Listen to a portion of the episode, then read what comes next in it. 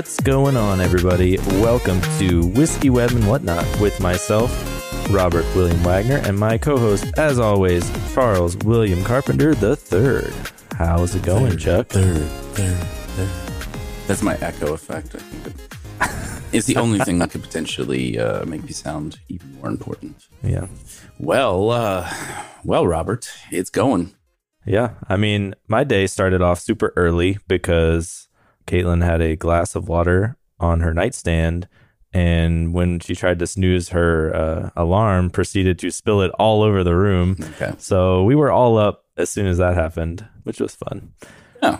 There you go. I mean, that's the whole, like, a little water wake you up kind of thing, splash you in the face with water. Just instead splash everything with water. Yeah. It's fair. I mean, it was certainly effective. Like, both our alarms went off, and we would usually snooze them and not get up for like an hour. But we were up. Nice. Well, oddly enough, like, I think, yesterday was my first day not really eating food.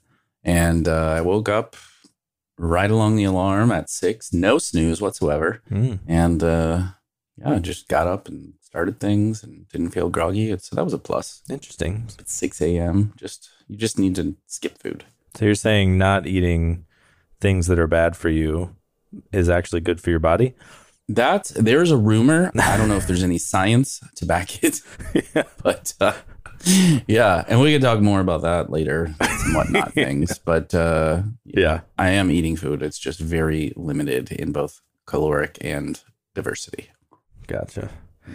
Yeah, I got bit by a mosquito on my forehead, so I'm scratching this a lot, if you're wondering. It's because it's the only part you expose to the elements. Yeah. You're like, t-shirts, shorts, bleh. Yeah. Cover everything but my face. It's fall. Yeah. We should get those octopus face masks, and then you'll be protected. Yeah. We should. Anyway, let's get some whiskey going. Okay. Let's move on to whiskey. This is very boring. So we need whiskey to make it interesting. Oh, I thought you were saying the Four Roses is boring. I was going to say the No. The guy at the ABC store was like, I got a couple others. And he's like, oh, these are good choices. And then, like, the Four Roses, he was like, I don't know about this one. Like, so. Yeah, it's not new and different enough. So I'm a fan of Four Roses across the board. They're cheap 80 proof on up. I think, like, their cheap stuff is decent and great for cocktails.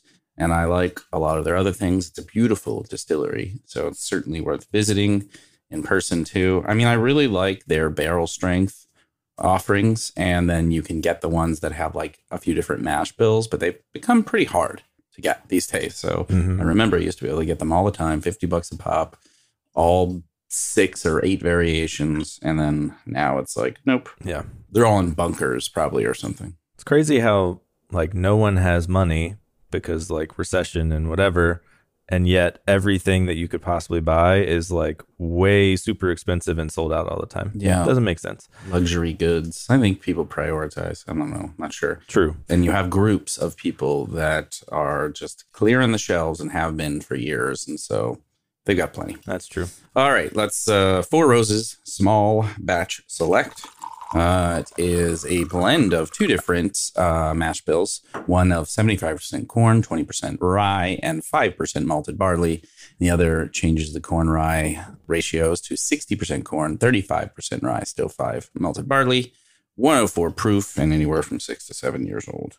I don't know where you get the age statement, but good job. Our research department is really on it. Well, so the online, it said there wasn't an age statement, but then in this little thing that's attached to the bottle, it says a mingling of 6 and 7-year-old bourbons. So you just have to read the tag, people online. Yeah. Our yeast strains V, K, and F. Oh, I selected 3 of our. Nice. Okay. Yeah, I knew that was like a mash bill yeast thing. So that seems interesting. Anyway, let's smell it. Whoever smelt it and dealt it. It smells simultaneously very fresh and also very smoky. It's like a weird combo. I get some floral, but it's like if you took something like some fresh cut grass or like lemon juice and like burned it.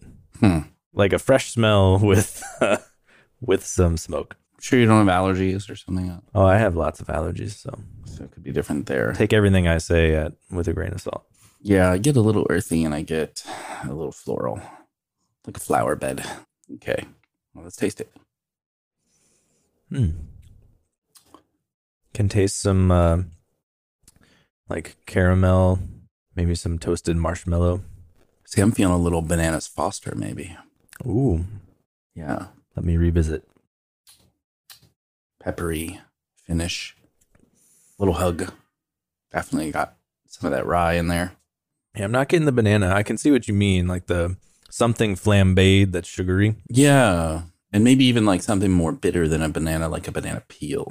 Yeah. So you smelled burned fruit, and I taste burned fruit, maybe. Yeah. Flambéed with sugar. Yeah, that's fair. Carameled. Yeah, I think it has a good mix of like a little bit of burn, a little bit of rye for a little bit of spice there. Yeah, get a little bitter. Overall, not bad. Yeah, I would say that. I mean, I don't feel like I've ever had a Four Roses where I'm like, this is terrible. So right. Yeah, it's tasty enough. Would have again. What do you think? How many tentacles? I'm going to give it 5.5. Yeah, I'm using the 5 range myself. So I'm going to just stick with a flat 5. I'm not a hacker. I'll round down. Yeah. 5 it is. So would have some other things instead. I didn't dislike it. Yeah. So I was like, I wanted to give it that extra half, but we'll say 5. Well, again, 5 is above average. 4 average. True. 5.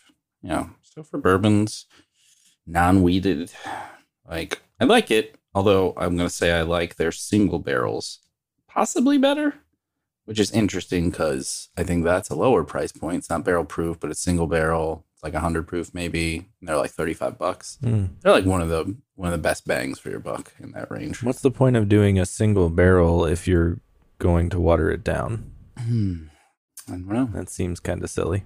Yeah. Like, we picked this because we like this one and then altered it. Yeah. Instead of doing it as barrel proof. Yeah. And charge more money. I don't know. Yeah, that's true. Be able to sell like 50 more or whatever. Yeah, I'm not sure. I always end up getting them at Costco. So maybe that's why they're like $35 too. Oh, yeah. Like a good deal. They're tasty. It's just like a win-win. Yeah. Costco probably buys one barrel and then makes like thousands of bottles. Like, yeah, that sounds like their jam. Yeah. They're a volume game, so that maybe that's really what it's all about. I feel pretty good about a 5 there. So, dear listeners, give it a shot. Not bad. I don't remember the price point. So I just bought it today. I think it was 50 to 60, something like that. Yeah, it seems about right. Yeah, I definitely getting the more that I sip a little, I definitely get more pepper, like peppercorn on the finish. Yeah, I'm not mad at that. So, no, that's your jam. Got some rye in there. Not a full-on rye. It is a bourbon, whiskey with an E. I was looking at other whiskeys just because there were a bunch there, as there always are. There was a Whistle Pig bottled in barn. I thought that was a clever play on bottled in bond. Well, we'll have to try that one. Yeah, that's funny. Yeah, I think Whistle Pig is pretty decent. It's just tends to be overpriced for me. It's like, oh, this is not bad. It's pretty good. Yeah. Oh, it's $160. Why? Yeah, that's why I'm a little bit scared to buy them, because I'm just like, you know, I haven't heard anything amazing about these. So, like, are they worth the price? I don't know. Like, the barrier to entry is definitely there. Yeah. I've tried probably a handful of their stuff, and I'm always like, yeah, not bad. Don't understand, though, still, why it's way more than Sagamore or whatever else. Yeah. And they were sourcing for a while, too. I believe they are distilling, like selling their own distillate now, but they were another one that was like sourcing stuff out. Let's put this nice metal top on and tell you it's from Vermont or whatever. I mean, that's my dream. Do no work, but make it look pretty, right? That's true. Well, there you go. Anyone looking to hire someone who doesn't want to do any work, but will make it look good. Well, in terms of whiskey, like, yeah, your whiskey dreams, right? I feel like I'm not going to be any better than anyone else at picking a mash bill and distilling it. So, like, just get an okay one and then play with the variables after that. Get some cool barrels, like make your packaging nice. Like, I think that's where the interesting stuff lies. Like, most unaged whiskey is not all that different, I would say. Like, it's different in if you have like a full rye versus a full corn, but anything that's in the middle, I feel like, is all just it's all kind of the same. Interesting. Have you had White Dog before? Yeah, but not like, there aren't a ton of different ones you can get, I feel like. Like, most people are going to age it, right? So you can't compare a whole, like, 50 mash bills of that. That's true. Yeah, it's kind of hard to get, I believe. Like, I mean, I've had it on distillery tours. That's a little easier. And then as far as, like, being able to buy retail, like, I know Buffalo Trace does it, but I don't think it's very well distributed outside of Kentucky as far as I can remember. So yeah, I guess it would be a challenge in that sense. Yeah, I don't think it's very popular. Like, yeah, I mean, for good reason. Yeah, I mean, it's not very good. Yeah, like the only thing that it's sold as is like the fake moonshine type of stuff where you would like, it'd have some fruit flavor or something in there. Like, that's a little better. Yeah, and since it's like not aged at all, it's like very corn. Mm-hmm. A lot of corn going on. So, yeah. Anyway, we don't have to keep talking about random whiskey that we're not trying today. Okay, that's fair. What are we talking about today? Yeah, we were just going to talk a little bit about some of like the trade-offs between building a bunch of native apps, like using Swift and I know that Android's in Java. I don't know if there's a name for like that framework. I feel like there kind of is. There's like a middle ground there. So yeah, it's Java-based, but it's a thing. I don't remember. I never did it. Yeah. But I remember seeing some things in there, like testing platform or whatever. Yeah. I built some Android stuff forever ago, but I don't remember how it worked. You have the whole Objective-C, now Swift. And it's the approachable, or more so, don't know. Which does seem kind of interesting. And I know that like Apple has some like learning to code things that you eventually get into Swift. So I don't know. Maybe there'll be a swath of young folks who want to build iPhone apps that go that path. Yeah. What about Flutter, though? Is Flutter still cool? I thought I've heard bad things about Flutter now. I'm not sure. I heard bad things, and then I started to hear really good things for a bit. And then now I feel like there's a slight regression on that. So I don't want to say for sure, but it does seem like a fairly major player in the space. I can remember a couple of enterprise orgs was in, and it's like they would actually work on their native apps in Flutter. So Flutter is this kind of like Google's own language, mm-hmm. and then it compiles out, right? Yeah. I don't know though that it compiles out. Does it compile out to an iOS app too? I would think it would have to. I think that it's probably trying to replace something like React Native and like give you all of the things, mm-hmm. but I don't know for sure.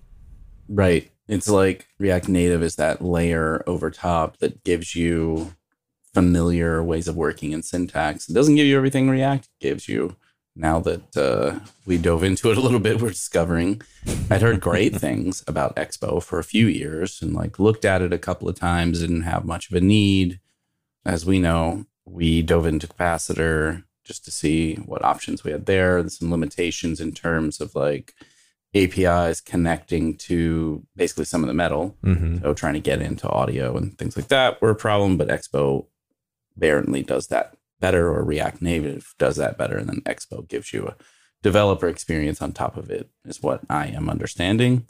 But it's not great. I don't know. Yeah, we it definitely doesn't do for mobile what Next does for like giving you good patterns and opinions for regular React on like a normal SaaS app. So right. I'm finding that so far. Yeah. I mean, I think for me, I've heard a lot of people debate this sort of thing before. I think most of them lean more towards like do it in some kind of web technologies that then ship like compiled native things for each thing, or like maybe even kind of like Capacitor kind of skips some of that. It's like there isn't any weird like React Native different syntax or like special components you have to use necessarily. Like they have a few, I think, for doing some things, but it's really just kind of build your web app in whatever you want and then like install Capacitor on top, and it will basically wrap it. It's kind of like Electron for desktop apps. Yeah. So it's like, you know, you get an iOS app and an Android app. And I think that it actually gives you an Electron app too, if you want it. But I found it was easier to do that separately. But so you can do all of that and it just works. Like The caveat, of course, being I haven't built anything that needs a lot of like bare metal type of APIs. Like I'm not doing any Bluetooth low energy integrations, whereas a lot of people might be, you know. That kind of stuff lags behind. Like they support all of that stuff, but it's not the official library. So if they don't update when the spec changes or whatever, you're going to be behind. It's not going to work the same. And no one guarantees that anything will be implemented. So like right. Next iOS comes out, you might be stuck and have to rewrite all your code. So that's a big downside. Well, the plus side, of course, what we've kind of danced and mentioned around here is like, you just have to write one code base. So I think that for me is the big problem with doing native things. Like people swear by doing, you know, let's have 3 or 4 separate apps for like whatever devices we need, or like maybe it's going to run on like a Samsung TV and iPhone, like I don't know, whatever devices. And they would write them all separate. And then it's like, okay, so yes, you're sure that you've integrated with the API now, but what happens if like your Android team wants to make a change to a button look and feel or something, and then like your iOS team does it differently, or like those interactions don't get copied over the same way? You're like repeating yourself and hoping that everyone copies and pastes everything correctly, which seems error prone. Yeah, which could be. And as long as I guess like the major patterns for accomplishing things stay the same, I guess there's like an argument to say that like it's unlikely I, as a Android user, which I'm not, I would never do that, but say I was, and I'm using the app there, I'm not going to pick up like an iPad probably and try and use the app next. Like that's not going to be my next step. And when I get on like a computer to do something potentially, if I needed to, and it may not even be, you know, on the table, especially an app that like, tries to be like native first, I'm not really going to do that. So I'm not really going to experience any UX challenges, I don't think, because like I learned to do it on my platform and I'm kind of married to that. I think most people at this point aren't really making the leap back and forth. I'm sure there's some, but like overall, if you have teams solving the same thing slightly, then there's some diversions there. The user's probably never going to know. I think the problem is the overhead on maintaining all of those things, because if you think about it, like if you have your API and you release whatever, a Roku app and mobile apps, and then you have a major API change, and then all 3 of those things have to change at the same time, you might have some issues there, right? If your data is solid and your access is solid for the most part, or at least obfuscated to consumers, and consumers being those development teams at this point, then hey, who cares? Go down your path. Just make sure people can log in and get subscriptions and whatever they're doing. That's okay. Yeah. But you also have to be able to afford 3 different development teams in that case too. So right. There's a cost structure there. So if you have, you know, one to rule them all, you can contain those things. But man, it's not the easy leap that I thought it would be. Like, oh, okay, writing React-based apps and Next.js, and cool, we're going to go over here and, you know, drop in our classes and use some hooks to manage some state locally. And you're like, well, no, you're not. You're not doing that so much. You're doing some of that, but then you also want to use their stuff, the React Native stuff, so that you get some of the nicety and not just a web app. Right. So at that point, like, if you're basically using separate React Native component type of things because you want that Chrome you're used to in iOS, for example, like I wanted to use the like Swift version behind the scenes to like look the way that Apple says things should look. If you're having to do that and having to use a separate thing that you don't really control anyway, the argument for it being like an easier leap, like, oh, we'll just do it in web technologies, kind of goes away. It's like, well, then I could just learn the separate things from Swift and just build it in that, you know, like I don't really see the huge benefit other than it's kind of somewhat React flavored, which is like a little more approachable for like React developers, I guess. Yeah. I mean, if you feel like you can write a native app in JavaScript essentially and feel familiar and like, you know, how to solve those problems, like that I think is appealing. just haven't found the reality to be exactly the same, because you're still kind of learning their way of doing it. So now I got to learn another thing. Who cares if I can use JSX looking things and write some normal JavaScript functions? I'm not sure that it's giving me the most bang for my buck, but I'm not, I don't know. Yeah. It's an interesting thing. I don't foresee myself becoming an Expo or React Native developer from a day job on a regular basis. Yeah. I mean, I think that I know nothing about doing it in Swift. I've never done a native app. I've always done the easy, because usually we don't have a huge team either. So I'm just like, I just want to like wrap it and whatever. But does Swift have any kind of thing that's like, oh, I want to write some logic, but I want it to be in JavaScript? Like, would they let you write some JavaScript functions and then execute them somehow through their stuff? Or do you have to write everything in their language? Because I think maybe that's the benefit, is like for the pieces that are logically complex, doing it in the JavaScript you're familiar with, I think, is maybe the thing that's helpful. Sure. Yeah. And there you go. The impetus for these tools is no, you cannot. I actually haven't touched any Swift, but I have, a long time ago, tried to dive down the Objective-C path, and it's pretty complex and different. And there's a lot of other things to think about from a hardware perspective. Like, I think Swift was supposed to have fixed this, but the whole like memory allocation, garbage collection, yada, yada, yada kind of stuff. I don't want to have to ever think about that. Right, right. And so Objective-C, not for you. And then you would port in like a web view if you wanted to do web-like things. But again, the syntax wasn't like, and now drop JavaScript in here. Right. Yeah, that makes sense. Yeah. But yeah, I do think something that's lacking for the web is like any version of this that has like good standards.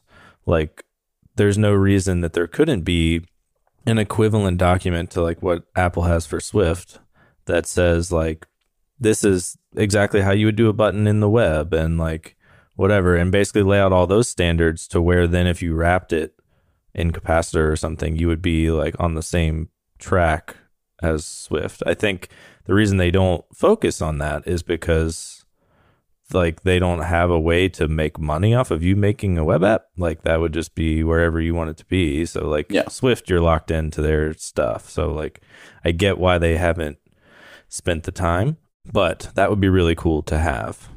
Plus the App Store is full of a lot of things. Yeah. They're not like, oh man, we need to reach out for inventory here. Right. Like, demands are being met. Yeah, that's true. I suppose like that's one of the things around a progressive web app, which was supposed to be like the next step of, even Google was really behind that. Yet you feel like businesses don't feel like they have a presence unless they're in the App Store. Well, I think it depends on your use case. Like, the progressive web app is essentially just letting you install the assets. So it's like the similar concept of like downloading a 50 megabyte app or whatever, and then you don't have to do that download anymore. You're just hitting APIs because you got all the images and whatever. Right. That's, I think it's useful, but like it's not familiar. Like when you download a progressive web app to your phone, or you can even do them on your computer, you can do it, like they work everywhere, but they don't have any kind of like, this is an app type of Chrome to them. So unless you've built it to look more like a native app, it's going to be, oh, this is a website in like a container. This is strange. I'm sure some people have done it right, but what was it? Is it Hulu maybe that like prompts you to install it if you like open it on desktop? Have you seen that? I haven't. No, can't say I've watched any Hulu on my... I mean, I'm doing work on this computer, Robbie. Okay, there's no Hulu opening here. Yeah, I'm not sure, but it's one of the streaming platforms, and they like want you to install their progressive web app. I'm not sure why. I think maybe it allows you to like download shows on desktop or something, so that then you could like not have to have internet. Like if you were using your computer on a plane or something like that, maybe it lets you do that. Yeah, there you go. I mean, it does with their normal app, so yeah, some parity. The one thing that I've used as a progressive web app that's worked well is Google Photos. Like, they want you to use that progressive web app for like desktop. And so you just get like a normal icon in your doc, and it just opens the web page, but it feels nicer to me when I have an icon and it's like a separate thing. I don't know why.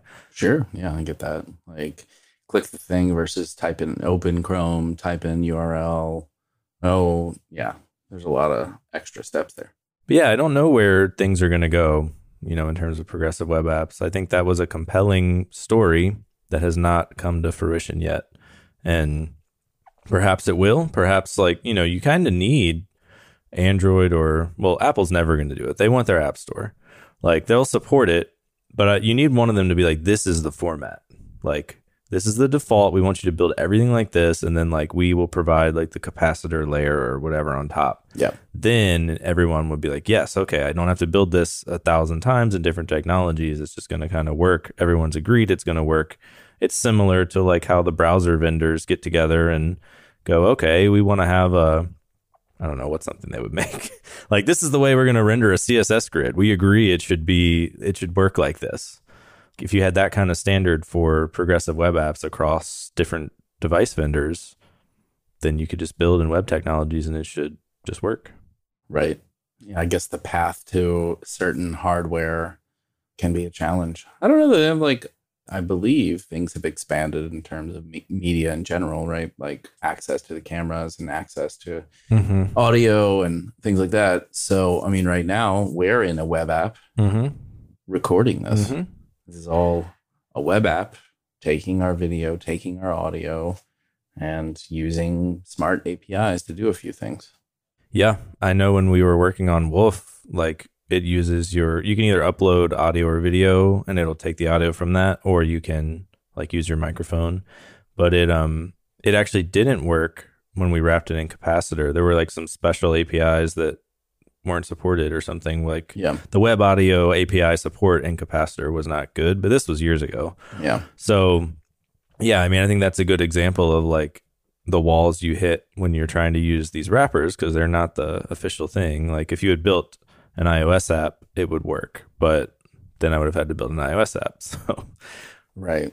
You wanted to take a proof of concept, basic web app, and then you wanted to see, can now I apply this to mobile to get the next step?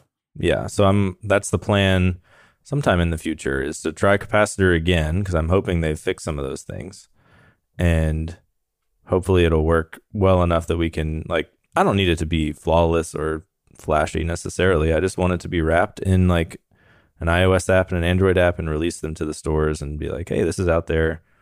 So we'll see how that goes. What's my dog saying? I don't know. Yeah. If your dog is saying one of three predefined things we look for, we can tell you.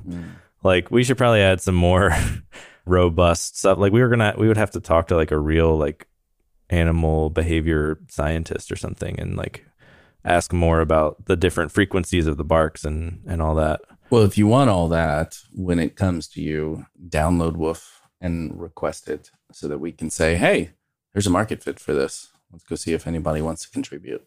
Yeah.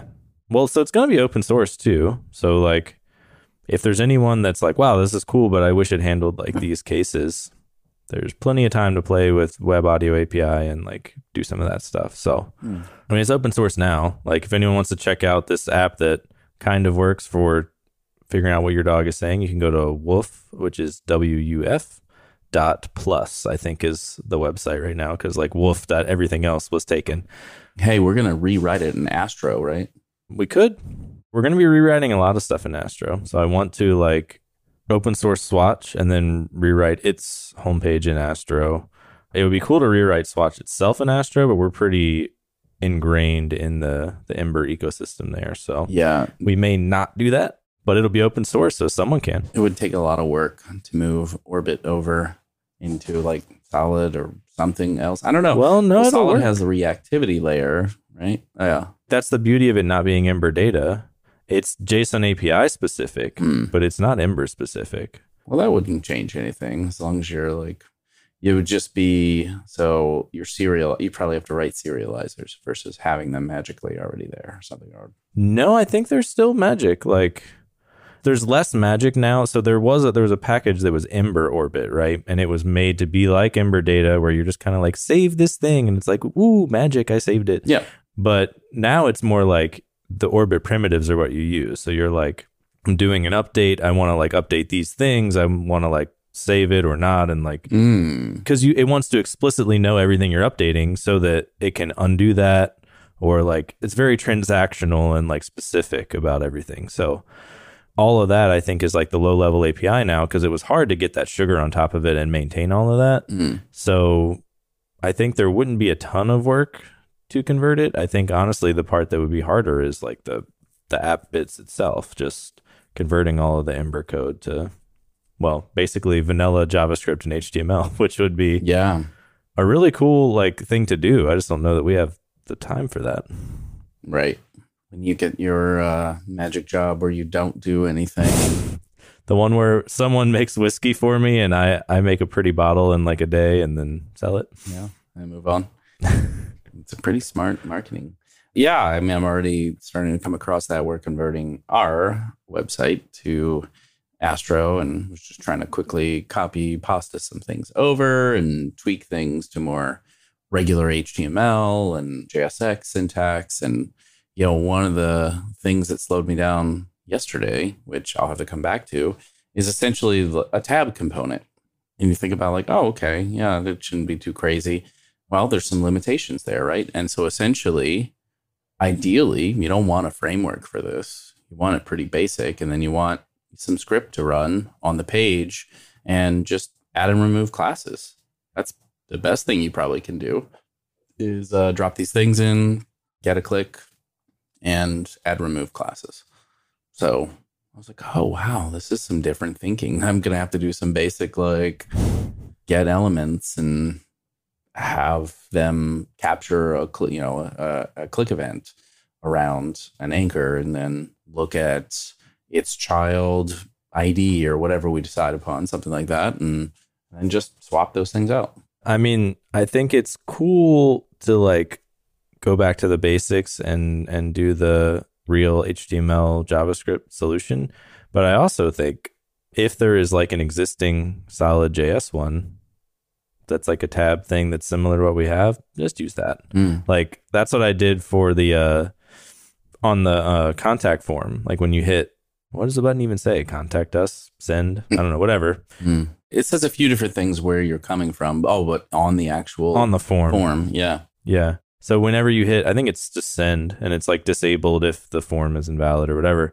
But when you hit it, it either is going to be like, oh no, I didn't send, like whatever, or like, thanks, we'll get back with you, like the message.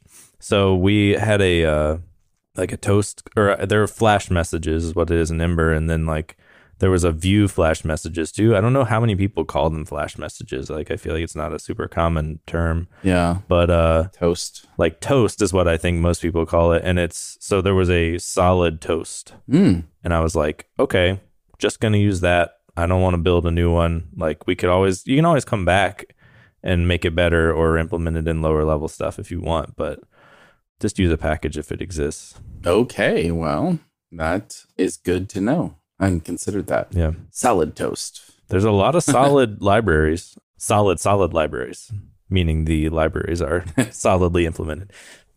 They're good. And they happen to use the solid technology. So, hey, win-win.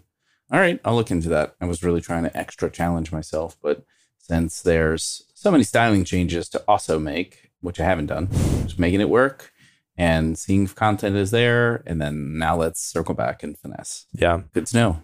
I've been doing some styling changes. I worked on the blog stuff yesterday. Okay, good. I'm happy to defer that. Yeah, I feel like just doing some here and there is better than, like, I hate being like, okay, this whole page needs to be different. Okay, well, I'm not going to do that. What I want to do is like, okay, the hero block is different. All right, I'll move these three elements and like change their styles. Like, boom, we'll push that out, because this site isn't even live anyway. So like I'm doing it piecemeal because I just don't have the attention span for like, let me sit down for the next 5 hours and restyle this page. Yeah, no, I think one-offing and whatnot is good, and a little exposure to the thing, and then now I need to focus on the thing that is my primary duty today. And but you know, getting some things done. Yeah, I don't love big branches either, so I'm probably at the point where once I have the content covered, push the big branch, and then come back and like fix some stuff. yeah, I've somewhat reverted back to working after work on some of this stuff. Because for a while I was not. I was like, Caitlin and I have been watching a lot of shows and like just hanging out and love that. Like, you know, once Finn's in bed, we just like do whatever for, you know, 2 or 3 hours and then go to bed. What are you watching? That's what I want to know. Yeah. So recently, like the past week or two, we've been watching, I guess, the previous season of American Horror Story. Oh. Like it's the Red Tide one. Well, it's like the double feature. So there's like Red Tide and then there's like the next half is like alien themed or something. We haven't gotten to that half yet. But it's been pretty good. I always have liked American Horror Story. There have been a couple of seasons that were not great. This one, I think the story's pretty good. There's a lot of holes in it for my taste. Like, do you watch American Horror Story at all? Have watched it, but it has been quite some time. I want to say like 4th or 5th season, we kind of dropped off. I'm trying to remember like what jumped the shark for us. I don't know if it was the witches one, maybe, or the witches one wasn't great. Yeah, and that might have been like and the freak show one was, I think, not the best. The first two were really, really good. Oh, I did watch the Freak Show one. But yeah, so this one, I mean, I won't give away like spoilers in case you decide to watch it, but like there's just holes in the story where it's like, well, this might be a spoiler kind of. I don't know. I'm trying to think of how to, like, someone commits a crime, right? And like there's police around, and like police would these days have body cameras, their cars would have cameras, like all of these things where it's like, and they don't explain how like they got away with the crime or like how it's not on video or like things like that kind of bother me. It's like, this doesn't make sense. This would not work. Right. It's not true crime, you know? Yeah. If you like go, okay, I don't care about it being like actually accurate. Like the story is kind of cool. Like it's a good concept. So would recommend. Okay. Fair enough. There's a lot of blood though. If you're not into blood, don't watch it. I don't know. Well, we started the House of the Dragon, so Game of Thrones spinoff. Ooh, I have not started yet. So started it, but then we had also been watching another show, and we decided, like, let's bank a few. I think we watched, like, I don't know, the first 3 or something, and then had just finished last night The Great, which is a Hulu show about Catherine the Great, but its subtitle is A Sometimes True Story, so it has some humor and a little gore and... I don't know. Yeah, it's like very well-rounded. So it's like historical fiction, essentially. A bit comedic, a bit like raw. That's really entertaining. So that was the second season of it. We finally wrapped up. I'd recommend that. So I'll be coming back to House of the Dragon, though. Oh, nice. Yeah, I need to start that. Before we were watching AHS, I watched Echoes. I don't know if we've talked about that yet. I don't think so. Have you seen that? It's a Netflix show. No. It's good. It's like a limited series. There's only like maybe 8 episodes, and it's that you're done. And it's about like some twins who like keep switching places, basically, and mayhem ensues due to that. As you might. But it's a cool concept. I always think things like that are cool. Like, you know, thinking about how that would work in real life. Somebody had to do it. Where'd the idea come from, right?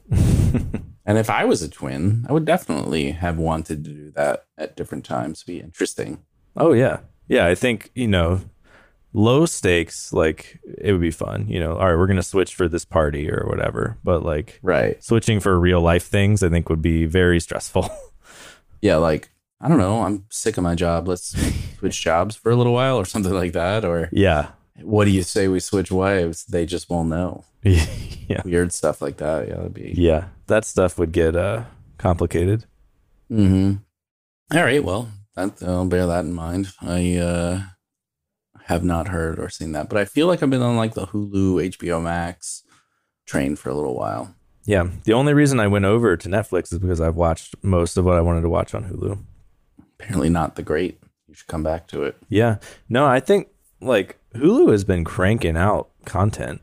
Yeah, because they got some Disney money. Right. Yeah. I don't know if they had much less stuff before or if it was just they are better at surfacing that it exists now. Like it's every time I open it, it's like, we have this new show. Have you watched it?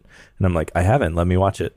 So Yeah. I felt like they were very much an aggregator before, and now they're more of like they have a lot more original content that's interesting. I don't know. Yeah. Well, Disney owns 80%, right? So that's bound to happen. Yeah. And it used to be a bigger split between like NBC and Disney and some other things. Yeah. I think Fox owns the other 20%, which is why you have a lot of like Fox and FX content. Yeah. Well, that's true. I wonder though. So when Disney came in and bought a bunch of 21st Century Fox assets, I wonder if they got FX or something like that. Mm. So Fox essentially sold off a lot of things other than like news and something else, but they like really pared down. Let's see what Google says. Mm. I love the internet. Mm. Yeah. Disney owns FX. I'm upset. They got a lot. Yeah. So, yeah, I don't know. I know I mentioned, I think, before on the podcast, but I was at National Geographic when 21st Century Fox came in and basically purchased all media assets, created this new company that was a for-profit and rather than a not-for-profit, which is different than a nonprofit, right? Which is what National Geographic was, in that way that they could sort of have these like powerful channel, like the channel basically fueled the society for quite some time. And eventually they were like, well, this is dwindling also, so what do we do? So the society breaks off, sells off like magazine channel, all these other things. And 21st Century Fox just had a bunch of these like assets, FX and sports stuff and whatever else. So when Disney came in to come get that, they basically took that company. Gotcha.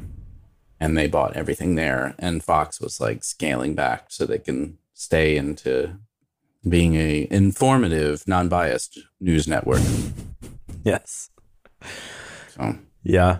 No, I mean, I don't have anything against Disney per se. Like, I think they do a great job with a lot of stuff. I just think it's just annoying when like one company has everything. Like, how is that not a monopoly? It's such a monopoly. Yeah. It feels like it at this point. It's a monopoly of my childhood, though, in some ways, with like Star Wars. How do you have Star Wars and the Marvel Universe? It feels like so much to handle just right there. Yeah.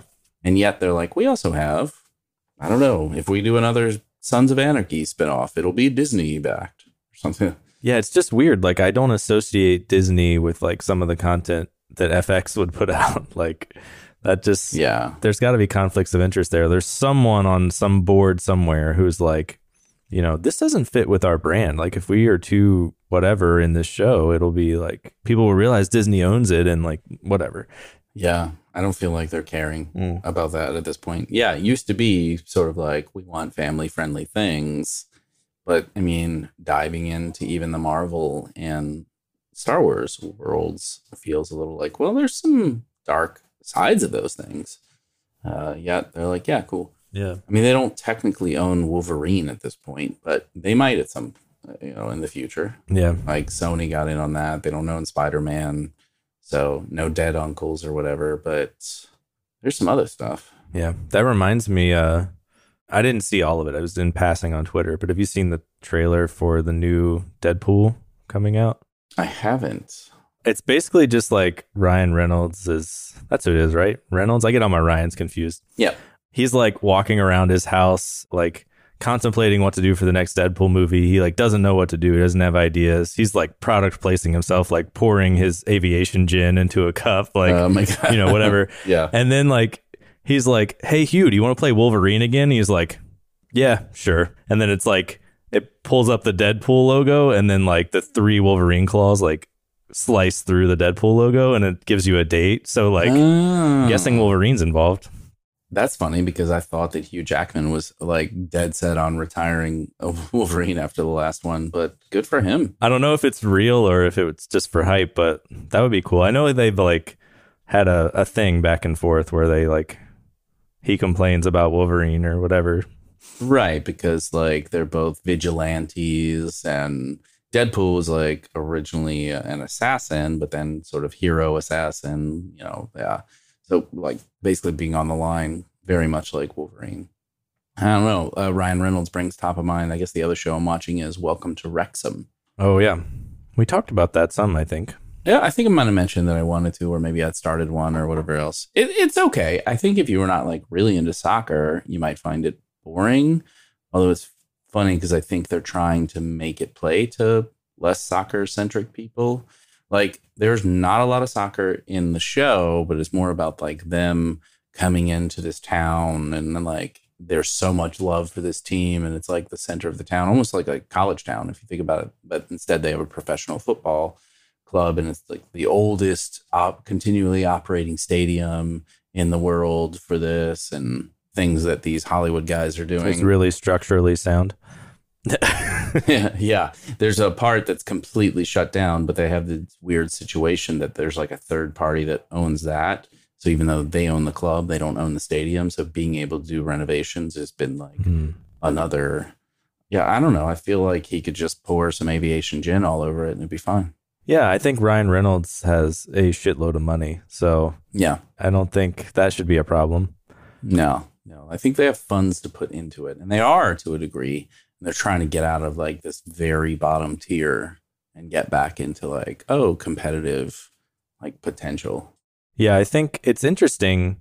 And I think this is kind of like a phenomenon that they've talked about on like some news show or something, where basically like a lot of men like Ryan Reynolds, like idolize him basically. And like, you know, I think anything he's in is really good. Like, I don't think I've seen anything where I'm like, wow, this sucks. Yeah. So anytime that's like, oh, Ryan Reynolds is going to be in this, I'm like, oh, cool. Like, I'm going to watch that. Like, this is, you know, a good show. Whereas I have the total opposite thoughts about like The Rock. And like, it's not that he's not a good actor and that the things he's in aren't good. I'm just not excited. Like, it's a different, and I couldn't tell you why. Like, maybe because he's like so buff and like has this like wrestler persona, but I don't know. Yeah. He's like a superhero. Now, I've seen Ballers and a couple. I don't really watch his movies per se because I feel like he's in a lot of corny stuff for me, and I don't have like, oh, a guilty pleasure of watching something mindless. But I did watch Ballers, and I liked that. It was like that kind of was like Entourage, but for like pro sports. It felt like to me, and he's likable, but I do see what you mean. He's like an action figure. Yeah, right. He doesn't seem like reality. Even though like Ryan Reynolds is technically actually an action figure, but he seems like kind of humble. Well, he's Canadian, right? So they're like, he's like polite and humble in ways. I saw there was an interview with him on that Netflix show with David Letterman, and My Next Guest Is. And so they do one of those. And again, it just kind of reinforced that feeling about him. Like, oh, you're kind of a regular dude. I mean, you got a lot of money and you've had a lot of successful endeavors and whatever to this path, but you don't really like begrudge him that, and it's interesting. Yeah. So maybe it's that. Maybe it's just the Canadian connection. I don't know. Yeah, I don't know. I would love to talk to like a psychologist about the phenomenon of like why people like Ryan Reynolds, because I agree. Like, it feels like even if like someone dumped like a pile of cash in his yard, I'd be like, that man worked for that. Like, I don't know. I just don't dislike him. I don't know why. It's weird. To a degree, they've kind of done that, right? So he invested in a spirit company, Aviation Gin. Right. Like, I don't know how much he was at like the ground level in terms of developing this, but he certainly was in the throes of like marketing it and like progressing it and funding it. And then it sold for a whole bunch of money. So essentially, somebody put a bunch of money in his yard. Well, true. Yeah, I did love the like the day after the Peloton commercial fiasco. He's like, "Hey, you want to be in the Aviation Gin commercials?" And like, yeah, that was genius. I was just like, "Oh, hey, how's it going?" Like, it's been a rough day or whatever. Like they say, like it's a good one. Yeah. So you got that. He's in the Mint Mobile commercials because he's an investor there. And then I don't know if he's an investor in TikTok, but TikTok is a sponsor of the football club. And they're non-league, like way bottom club. So to get them involved means like, you know, there's going to be a lot of exposure. Aviation Gin also a sponsor of the club. So there's obviously his connection there. I don't know. The other guy, Rob, which I always forget his last name. I mean, he's just, It's Always Sunny guy. I mean, he's done well, and it's been, isn't it like the longest show or one of the... It's been on forever, yeah. Yeah, but not longer than The Simpsons, so it's not the longest, but it's like up there. Let's see. One of the longest shows in continuous. So between that and syndication, I'm sure he's all right. Oh, wait, it only has 15 seasons? Mm-hmm. 15 years is a long time. Well, yeah, but Law & Order SVU is on like season 23 or something. 30. Yeah, yeah, I was going to say. And The Simpsons is on pretty long, too. Yeah, The Simpsons, I think, is the oldest. I think it's like actually 30 years, like yeah, 3 decades. That would make sense. I can remember when it wasn't even a show. It was like a snippet on the Tracy Ullman show in like the 80s or something. Crazy. Yeah, I don't remember that. No. You weren't a kid in the 80s with your parents had cable and... No, I was a kid in the 90s and we actually didn't have cable, I don't think. Which I thought was weird because like as a kid, you don't really know like who's watching what. But I think it was just like over the air like networks for a long time. Wow. Like my mom loved soap operas and that's kind of was her jam of just watching those during the day. And yeah, I don't really remember us like as a family watching stuff at night other than like maybe stuff on like a VHS tape or something. But right. Definitely not Beta. Beta was gone before you. No. No. We had laser discs on a few things. Oh, yes. Yeah. Okay. Yeah. I never had laser discs, but I had friends who had laser discs. And it was kind of cool, except for when like it would stop and then you'd have to flip it over to watch the other part of Star Wars or whatever. It's like a record. Yeah. Yeah. Kind of funny in that way. Yeah. I think it was a cool idea. Like I bet there's very few of them now. And if you had them, they would be worth a lot of money, I feel like. To someone, I guess. Well, yeah. I don't know if there's a big collector's market. Or a player even anymore. That's true. No, obviously, you can get record players constantly, but records were around for like 100 years. So it was a long time to sort of build up those collections before there was all of this audio innovation. Mm-hmm. Yeah. So we're creeping up on October, definitely by the time this comes out. So, yep. What do you got for your Halloween plans? Yeah, I don't know. Actually, Caitlin was texting with her dad and stepmom earlier, and I think we're going to take Finn up to their neighborhood and trick-or-treat and stuff, which I thought was weird because it was like, do babies trick-or-treat? They can't eat the candy, right? And then they were like, well, no, they still can. Like, everyone takes their babies anyway, and then I guess we just eat the candy. I don't know. Well, I mean, you do you, but what we did was we put maybe even both. I can't recall, but for Aiden, we definitely just put him in this like pumpkin suit. Yep. We sat out front, hanging out with our friends, and people, kids came to get candy. We just gave out candy. Yeah. It's like, he can't go anywhere, so he's not going to miss out. It seems odd to me. He could walk the first time he went trick-or-treating, but like we only made it 3 houses. And we were dressed, actually, Star Wars. I was like Han Solo, Sarah was Princess Leia, and he was Chewbacca. He had this like tiny Chewbacca costume. It was amazing. Nice. Made it to 3 houses. And the fact that he couldn't just keep going to the same house, he threw one of those, 3-year-old fit. No, I guess maybe it was just 2, whatever. Terrible 2s fits. Just laid on the ground screaming until we just took him back and said, here's some candy. Because there was too much process in going to multiple houses. Yeah, yeah. It was like, I can't do this. Why can't I just go back there? I like that. Yeah, I liked this one. Yeah, I get that. No. Yeah, I think as kids, you don't realize like how easy it would be to just go buy the big assorted candy. Like if I had known it's like, $10 for a thing of all the candy I would want and I don't have to walk to houses for hours, I just do that. Like, yeah. That's very entrepreneurial of you. Like, how can I solve this problem easier? Yeah. There we go. But like you never have candy on hand. Or like, so you don't know that like, unless your family happens to have it all the time, then it's like, then you might know like this is less of a rare commodity, I guess. Right.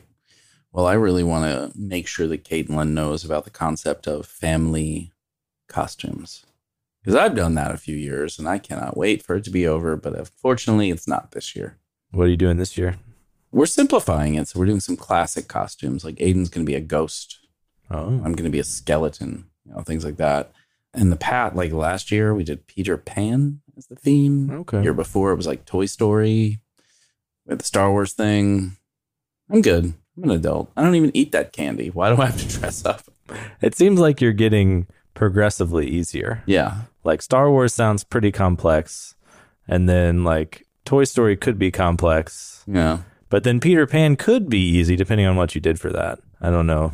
Except for I was stuck with being Captain Hooks, and then it was like a bigger pain. Mm-hmm. So, yeah, maybe we like hit. I was like, can we just not do this anymore? And it wasn't like, well, we can't not do it, but we could do something easier. Yeah. So I'll take that. No. Yeah, I think that's fair. I mean, I think you're getting to like tradition standpoint where you can't stop it because it's, you got to do it every year, you know? Yeah, but at a certain point, the kids are going to be like, we don't want you doing this. We want to. That's true. We're really just trying to get to the point where basically the kids are like, no, you're not going to like tell us what we're wearing. We're going to pick what we want and it's going to be different. And so, it, you know, it's no longer a family theme. Right. I think we're getting there with my son soon. They care more about going with their friends to get candy and less about your opinion. Yeah. And they want to wear what they want to wear. You know, I don't know.